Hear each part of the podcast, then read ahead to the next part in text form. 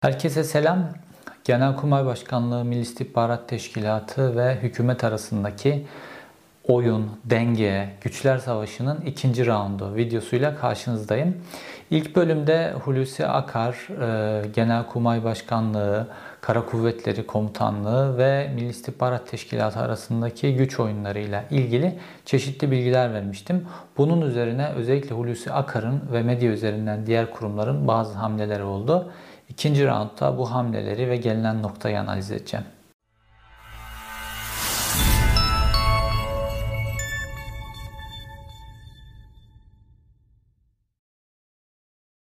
Olayımız Serdar Atasoy üzerinden dönüyor. Tuğ General, Kara Kuvvetleri Komutanlığı İstihbarat Başkanlığı'na atanan ama bu göreve başlatılmayan, birkaç ay sonra da emekliliğe ayrılan Kasım 2020 itibariyle ve Ocak 2021'de de gözaltına alınan, itirafçı olan, tutuksuz yargılanmak üzere serbest bırakılan General Serdar Otasoy. Bunun üzerinden bir fırtına koptu. İşte yandaş medya üzerinden sonra diğer medya kurumlarına sıçradı. Peş peşe açıklamalar geldi vesaire. Kim bu adamı korudu, nasıl atandı, nasıl tutuklanmadı, gözaltına alındı, neden serbest bırakıldı gibi kavgalar. Fakat bunun içerisinde bazı önemli ipuçları vardı. Olay Serdar Atasoy üzerinde cereyan ediyor. 2020 Yüksek Askeri Şurası'nda albaylıktan Tuğgeneralliğe terfi ettirilen sonra da Kara Kuvvetleri Komutanlığı İstihbarat Başkanlığı'na atanan isim. Şimdi e, ilk videoda bu güçler dengesini anlattım. İzlemeyenlerin aslında ilk videoyu izlemesi lazım. Fakat kısa bir özet geçip esas Hulusi Akar'ın hamlesi ve ondan sonra gelişen olaylarla ilgili ve bu birinci videoda da anlatamadığım bazı yeni bilgiler de e, ortaya çıktı. Bu bilgilerin analiziyle daha genişletip fotoğrafı netleşmiş netleştirmiş olacağız umuyorum. Şimdi olayın özeti kısaca şöyle. E, Tu General Serdar Atasoy Kara Kuvvetleri Komutanlığı İstihbarat Başkanlığı'na 2020 Yüksek Askeri Şurası'nda atandıktan sonra bu göreve başlatılmıyor. Fakat atamayı e, Milli Savunma Bakanı Hulusi Akar'ın ve Cumhurbaşkanı'nın imzası var. Şu ikisinin imzası bulunmasına rağmen Serdar Atasoy Kara Kuvvetleri Komutanlığı İstihbarat Başkanlığı görevine başlatılmıyor. Ve burada işte Genelkurmay Başkanı ve Kara Kuvvetleri Komutanlığı'nın rolü devreye giriyor. İkisi bu atama kararı resmiyete binmiş olmasına, resmi gazetede yayınlanmış olmasına rağmen başlatmıyorlar. Bu bir cüret, e, bir meydan okuma da diyebiliriz buna. Ve Serdar Atasoy da Kasım ayına kadar bekliyor. Göreve başlatılmayınca Kasım ayında emeklilik dilekçesini verip emekli oluyor. Aradan 2 ay geçtikten sonra da 2021'in Ocak ayında işte gözaltına alındı ve Ocak ayının son günlerinde gözaltına alındı vesaire ve 4 Şubat'ta olay medyaya patladı. Kara Kuvvetleri 15 Temmuz'un üzerinden bu kadar 4 yıl geçmiş Kara Kuvvetleri Komutanlığı'nın istihbarat başkanlığı gibi kritik bir noktaya işte Gülen cemaatinden bir isim nasıl atanır? Bunu kim korudu diye Yeni Şafak işte manşet attı, yandaş medyada manşetlere çıktı vesaire. Ve bütün oklarda iyi ki MIT var filan. Ee, bütün oklar Hulusi Akar'ın üzerine fokuslandı. Çünkü herkes biliyor ki yüksek askeri şuralarda artık Hulusi Akar'ın ağırlığı var. Hulusi Akar işte adından Tanrı verdi filan gibi kişilerle çalışıp listeyi getiriyor. Ve e, bir taraftan Milli İstihbarat Teşkilatı güzellemesi var. İyi ki MİT yaptı bunu. Ve diğer taraftan da işte Oda TV, Cumhuriyet Gazetesi filan gibi klasik olarak Kemalist e, çizgiyi e, ya da devletçi çizgiyi temsil eden e, yayın organlarında da e, bu işin yıldızı olarak Ümit Dündar öne çıkartıldı. Kara Kuvvetleri Komutanı ve Milli İstihbarat Teşkilatı'nın aslında bu çalışmayı yapmadığı e, Kara Kuvvetleri Komutanı'nın Serdar Atasoy'dan şüphelendiği, araştırmayı derinleştirdiği ve yeni telefon numaraları vesaire bulup bunları Milli İstihbarat Teşkilatı'na verdiği, sonra onun üzerine yapılan araştırmada bu yeni delillere ulaşıldığı fakat o delillere ulaşılana kadar da Serdar Atasoy'u Ümit Dündar'ın Milli Savunma Bakanı ve Cumhurbaşkanı'nın imzası olmasına rağmen göreve başlatmadı şeklinde bilgiler verildi. Yani bu işin kahramanı Milli İstihbarat Teşkilatı Başkanı Hakan Fidan değildir. Kara Kuvvetleri Komutanı Ümit Dündar'dır diye Oda TV ve cenahından da böyle bilgiler gelmeye başladı. Fakat hem bu taraftan hem bu taraftan kurşunlar Hulusi Akar'ı işaret ediyordu. Şimdi bu olayın özeti. İlk videoda da verdiğim özet. ilk videoda anlattığımın özeti. Şimdi gelelim ikinci konuya. Bunun üzerine neler oldu? Şimdi ilk videoda demiştim ki e, Hulusi Akar'ın bu konuya verdiği bir cevap oldu medya üzerinden.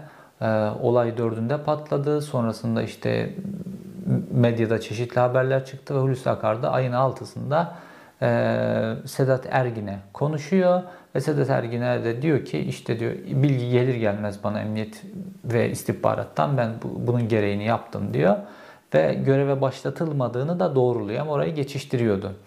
E, neden geçiştiriyor? Çünkü kendi imzası bulunan bir atama kararı ve onu emrindeki e, Kara Kuvvetleri Komutanı ve Genelkurmay uygulamamış. Böyle bir durum, enteresan bir durum var. E, fakat orada Sedat Ergin'in verdiği önemli bir bilgi vardı. Sedat Ergin diyor ki iki tane meslektaşımla beraber e, gittim Milli Savunma Bakanı'yla konuştuk ve bunları bunları söyledi diye. Şimdi ben orada düşünüyordum ki Sedat Ergin hmm, Hürriyet gazetesinden iki kişiyle beraber gitmiş diye düşünüyordum. Ama başka gazeteciler oldu ortaya çıktı. Gözümden kaçmış. Niye gözümden kaçmış? Çünkü çok küçük kullanmışlar. Düşünün Hulusi Akar gibi Milli Savunma Bakanı, çok güçlü bir pozisyonda bir Milli Savunma Bakanı ve en hararetli konu, Serdar Atasoy'un atanması ile ilgili en hararetli konuda önemli açıklamalarda bulunmuş. Normal bir gazete bunu manşetine çeker ya da sür manşetine çeker. Şimdi Hürriyet gazetesindeki Sedat Ergin'in haberi genişti. Dolayısıyla ben de sadece Hürriyet'e konuştu zannettim. Meğerse Sabah gazetesine de konuşmuş. Ee, yani o Sedat Ergin'in meslektaşım dediklerinden birisi de Sabah gazetesinin yazarı Mahmut Övürmüş. Fakat Sabah gazetesi bu haberi büyütmedi, manşetine sür manşetine çekmeyip Mahmut Övür'ün köşesine hapsetti. Oradaki küçük bir bilgi olarak kaldı ve geçiştirme böyle. O kadar silik ki. Fakat üçüncü bir gazeteci daha var orada. Çünkü Sedat Ergin diyor ki iki meslektaşımla beraber. Bu üçüncü gazetecinin kim olduğu, ne yazdığı filan belki o, belki de o sansüre uğradı. Ve Hulusi Akar'ın sözleri sansürlendi. Bu en sıcak konuda, haber değeri taşıyan konuda ki S-400'lerle ilgili de önemli şeyler söylüyor. Bunlar sansürlendi ve Sabah gazetesinde de büyütülmedi. Şimdi konunun Sabah gazetesinde büyütülmemesinin bir anlamı var. Neden? Çünkü Sabah gazetesini Serhat Albayrak yönetiyor. Yani Tayyip Erdoğan'ın damadının kardeşi. Yani aslında Tayyip Erdoğan adına yönetiyor. Tayyip Erdoğan'ın medyadaki vekili. Şimdi bu bu e, sabah grubu Serhat Albayrak ve SETA'cı, SETA'cı ekip çünkü SETA'da e, Serhat Albayrak'ın e, kontrolünde ve Pelikan grubuyla da güçlü bağları var. Şimdi bu Pelikan grubu, SETA'cılar, Serhat Albayrak bunlar e, iki kişinin güç kazanmasından Türkiye'de son dönemde rahatsızlar. Bunlardan birisi Hakan Fidan. Hakan Fidan'ı Davutoğlu'nun adamı olarak görüyorlar. Bir diğeri de Hulusi Akar ve bunları böyle ufak ufak hamlelerle yıpratıyorlar ve aslında bunların değiştirilmesi gerektiğini düşünüyorlar. Dolayısıyla Hulusi Akar böyle bir gol yemiş. Serdar Atasoy golü yemiş. İşte Cumhuriyet Gazetesi, Oda TV'de çakıyor, yandaş medyada çakıyor. Bu golü, golü Hulusi Akar çıkarmak için bir hamle yapmış. Gazetecilerle e, irtibata geçmiş. Ama Serhat Albayrak bu olayı haber, e, manşet, sürmanşet yaptırmayarak, büyütmeyerek Hulusi Akar'ın o golü çıkarmasına izin vermedi. Ve anlıyoruz ki Hulusi Akar orada bir gazeteciye daha kullanma konuşmuş. O gazeteci hiç yazmadı. Yazdı ya da hiç basılmadı. Onu bilmiyoruz tabi. Fakat e, anlaşılan Demirören grubu da bir zılgıt yedi Hulusi Akar olayını böyle büyütünce. Çünkü ertesi iki günde, ertesi iki yazı da Sedat Ergin e, yine Serdar Atasoy konusuna girdi. Fakat bu sefer Serdar Atasoy konusuyla ilgili yazdığı yazılarda e, okların yine Hulusi Akar'a dönmesine neden olabilecek olacak şekilde yazılarını kaleme aldı. Ve isim vermeden fakat ima ederek bu işte bu atamadaki hatanın Hulusi Akar'ın olduğunu ima edecek şekilde bunları kayda geçirmiş oldu. Dolayısıyla e, Demirören grubu da işte o Serhat Albayrak'ın belirlediği çerçevenin içerisine döndü. Şimdi dolayısıyla medya bir blok halinde e, golü Hulusi Akar'ın kalesine bıraktı. Fakat burada enteresan bir gelişme oldu. Ayın e, yine 6'sında e, Cumhurbaşkanlığı bir kararname yayınladı. İşte ismiyle tartıştık bunu. Cumhurbaşkanlığı kararnamelerinde değişiklik yapılmasına ilişkin Cumhurbaşkanlığı kararnamesi. Artık böyle yapboza döndüğü için ülke Cumhurbaşkanı bir kararname yayınlıyor. Aa, sonra fark ediyorlar bunda böyle bir hata varmış onu bir daha düzeltiyorlar yeni bir kararnameyle. Bir daha bir daha bir daha. Ee, bazılarının ismi böyle 3-5 uzuyor vesaire. Neyse bu kararnamede şöyle bir şey vardı. Subay ve as subay atamaları, tayinleri Milli Savunma Bakanlığı Personel Genel Müdürlüğü tarafından yapılacak. Milli Savunma Bakanlığı Personel Genel Müdürlüğü atamaları ilgili kuvvet komutanlığının koordinesinde gerçekleştirecek diye bir e, Cumhurbaşkanlığı kararnamesinde düzeltme. Şimdi aslında 2 yıl önce 2019'da bu kararnamenin benzeri vardı. Neydi oradaki fark? E, Milli Savunma Bakanlığı Personel Genel Müdürlüğü ilgili bir birimin koordinesinde subay ve subayların atamasını yapacaktı. Fakat şimdi burada tam da bu Serdar Atasoy olayı patladıktan sonra daha da bunu netleştiriyor Hulusi Akar ve diyor ki e, ilgili kuvvet komutanlığı şimdi direktmen kuvvet komutanlığına böyle bir atıf yapınca Genelkurmay Başkanlığı zaten pasif bir konuma gelmişti. Fiili Genelkurmay Başkanı zaten Hulusi Akar. Yaşar Gülen esamesi okunmuyor. E, dolayısıyla Genelkurmay Başkanlığı ikinci kez pasifize ediliyor. Şimdi burada benim aklıma şu geliyor. Acaba Cumhurbaşkanlığı ve Milli Savunma Bakanı Hulusi Akar'ın imzasını taşıyan bu atama kararnamesinde yani Serdar Atasoy'un Kara Kuvvetleri Komutanlığı İstihbarat Başkanı'nın atama kararnamesini uygulatmayan ve onu oraya atamayan, göreve başlatmayan güç acaba Genelkurmay Başkanı olabilir mi? Acaba Genelkurmay Başkanı'yla e, Kara Kuvvetleri Komutanı bu konuda bir ittifak mı yaptılar yoksa sadece Genelkurmay Başkanı'nın mı tasarrufuydu? Burada ortaya bir yeni bir durum çıkıyor. Şimdi Hulusi Akar'ın strateji, strateji olarak Hulusi Akar e, silahlı kuvvetlerdeki generallerin, e, kuvvet komutanlarının hükümetle doğrudan e, bağ kurmasını istemiyor ve orada bir dikey hiyerarşi istiyor ve bütün e, ilişkinin kendi üzerinden yürümesini istiyor. Fakat Yaşar Güler eskiden beri e, Hulusi Akar kadar hükümetle içli dışlı olan bir isim. Hatırlayın işte Hakan Fidan'la bir ses kaydı düşmüştü. İşte Suriye'den bu tarafa 2 8 tane roket attırırız. Ondan sonra Suriye'ye saldırırız vesaire. O ses kaydında Yaşar Güler de vardı. Milli İstihbarat Teşkilatı Başkanı'yla da oldukça samimi. Hatta 15 Temmuz'da e, Hakan Fidan Genelkurmay'a geldiğinde e, Hulusi Akar'dan daha uzun Yaşar Güler'le konuşuyor aslında orada. Dolayısıyla arada da bir samimiyet var. Hulusi Akar'la da uzun konuşuyor tabi orada. Arada böyle bir ilişki var. Şimdi acaba e, bu atama kararına rağmen ki bu atamayı Hulusi Akar götürmüştür Cumhurbaşkanı'nın önüne.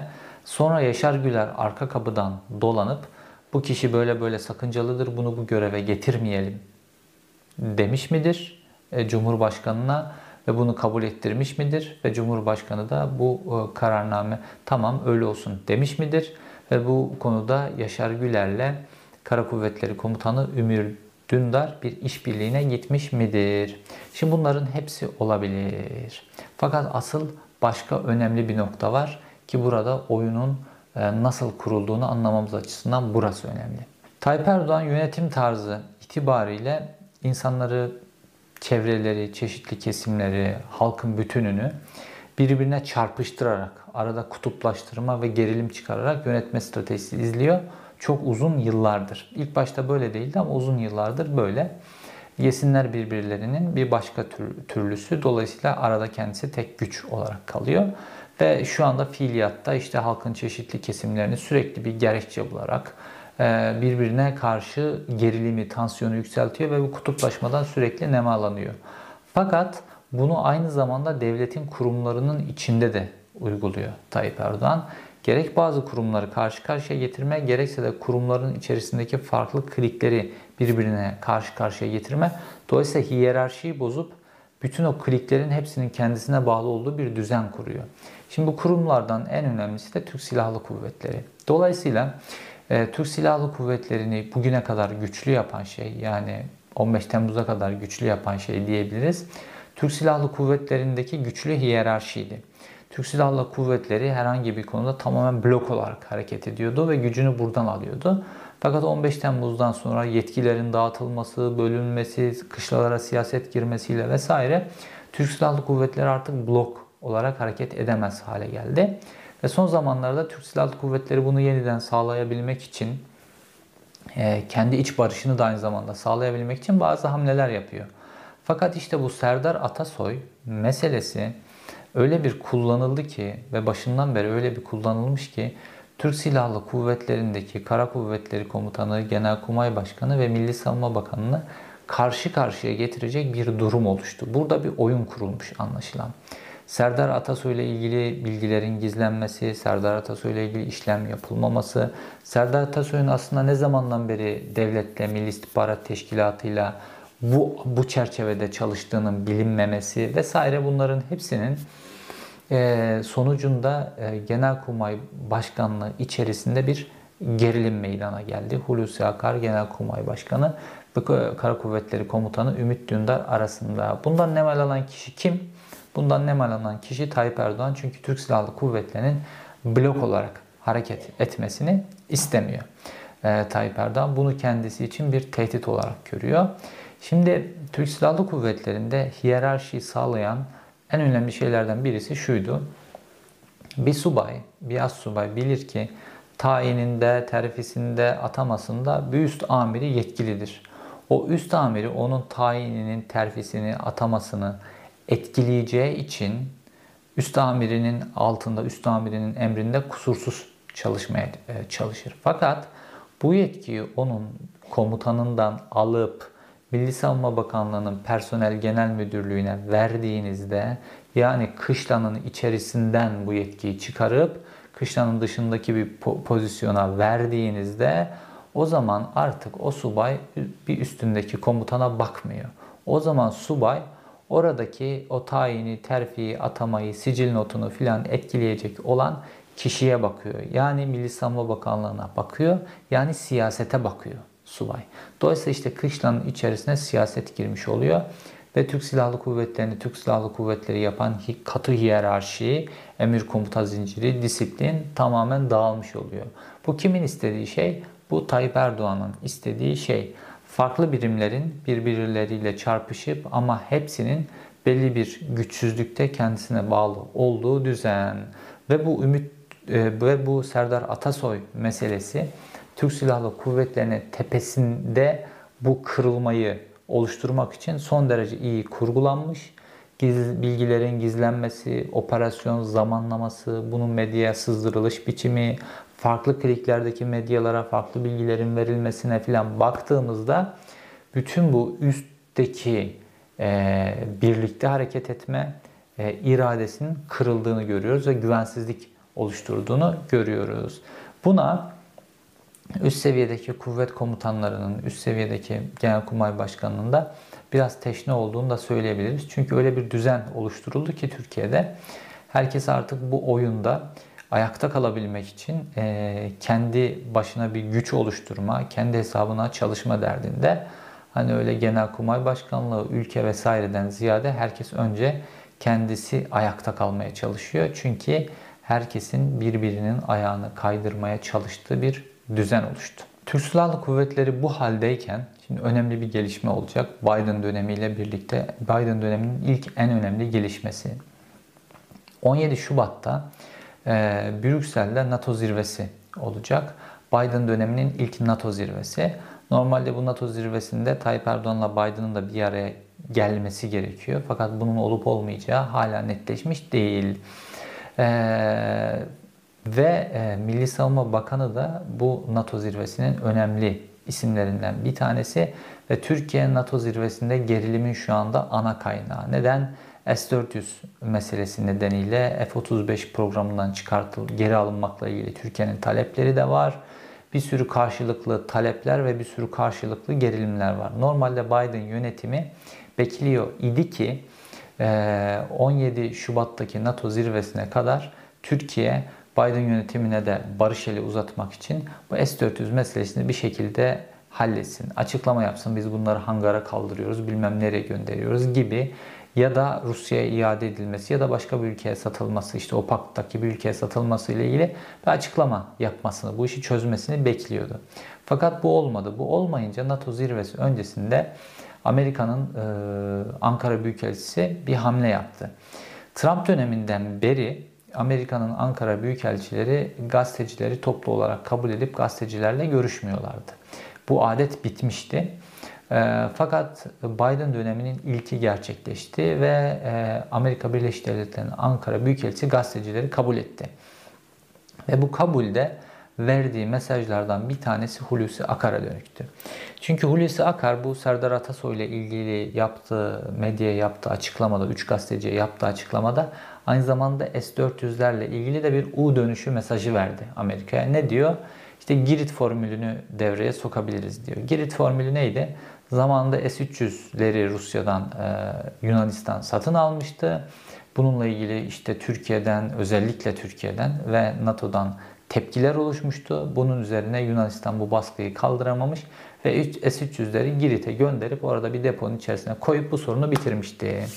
Fakat e, şimdi benzer formülü e, Hulusi Akar açıkça Girit formülü diyerek dile getirdi ve bir U dönüşünün mesajını verdi. Fakat Amerika Birleşik Devletleri elçisi Hulusi Akar'a medya üzerinden mesaj vererek bu mesajı almayacağını ve bu e, çözümü kabul etmeyeceğini söyledi. Nasıl? E, dedi ki katsa yaptırımları yani Amerika Birleşik Devletleri'nin hasımlarıyla yaptırım yoluyla mücadele yasası e, o zamanlar yoktu. Şimdi var. Şimdi bu yasa var ve bu yasa Amerika Birleşik Devletleri Başkanı'nı da bağlıyor. Dolayısıyla bu Girit formülü filan bunlar çözüm değil. Türkiye bu işin ciddiyetini anlamamış dedi. Şimdi Amerika Birleşik Devletleri'nin Ankara Büyükelçisi'nin bu mesajları Türkiye NATO zirvesi öncesi verilmiş önemli bir uyarıydı. Ve bu NATO zirvesine bu işi son günlerde de olsa çözerek gelin uyarısıydı. Fakat İbrahim Kalın Cumhurbaşkanlığı Sözcüsü S-400'ler konusunda herhangi bir değişiklik olmayacağını Hulusi Akar'dan sonra medyaya verdiği ve bu Büyükelçinin açıklamasından sonra medyaya verdiği mesajda teyit etmiş olduğu. Şimdi NATO zirvesine Türkiye S-400 meselesini çözmemiş olarak gidecek ve burada Biden yönetiminin Türkiye ile ilgili kararı uzun dönemli kararı aşağı yukarı bu mesajlarda netleşmiş olacak. Ve Milli Savunma Bakanı da buradaki oyunculardan bir tanesi ve buraya Türk Silahlı Kuvvetleri'nin içerisindeki birliği, kararlılığı sağlamış olarak gitmesi gerekiyordu. Ve aslında bu tip S-400 meselesi, F-35 meselesi, Türkiye'nin savunması ile ilgili meselelerde esas ağırlık, esas söz sahibi esas e, fikri kabul edilmesi gereken e, yer Genelkurmay Başkanlığı, Kuvvet Komutanlıkları ve Milli Savunma Bakanlığı'nda oluşmuş kanaat. Fakat Tayyip Erdoğan şu an savunma sanayi meselelerini S-400 meselesi olsun, F-35 meselesi olsun iç politikaya dönük olarak kullanıyor.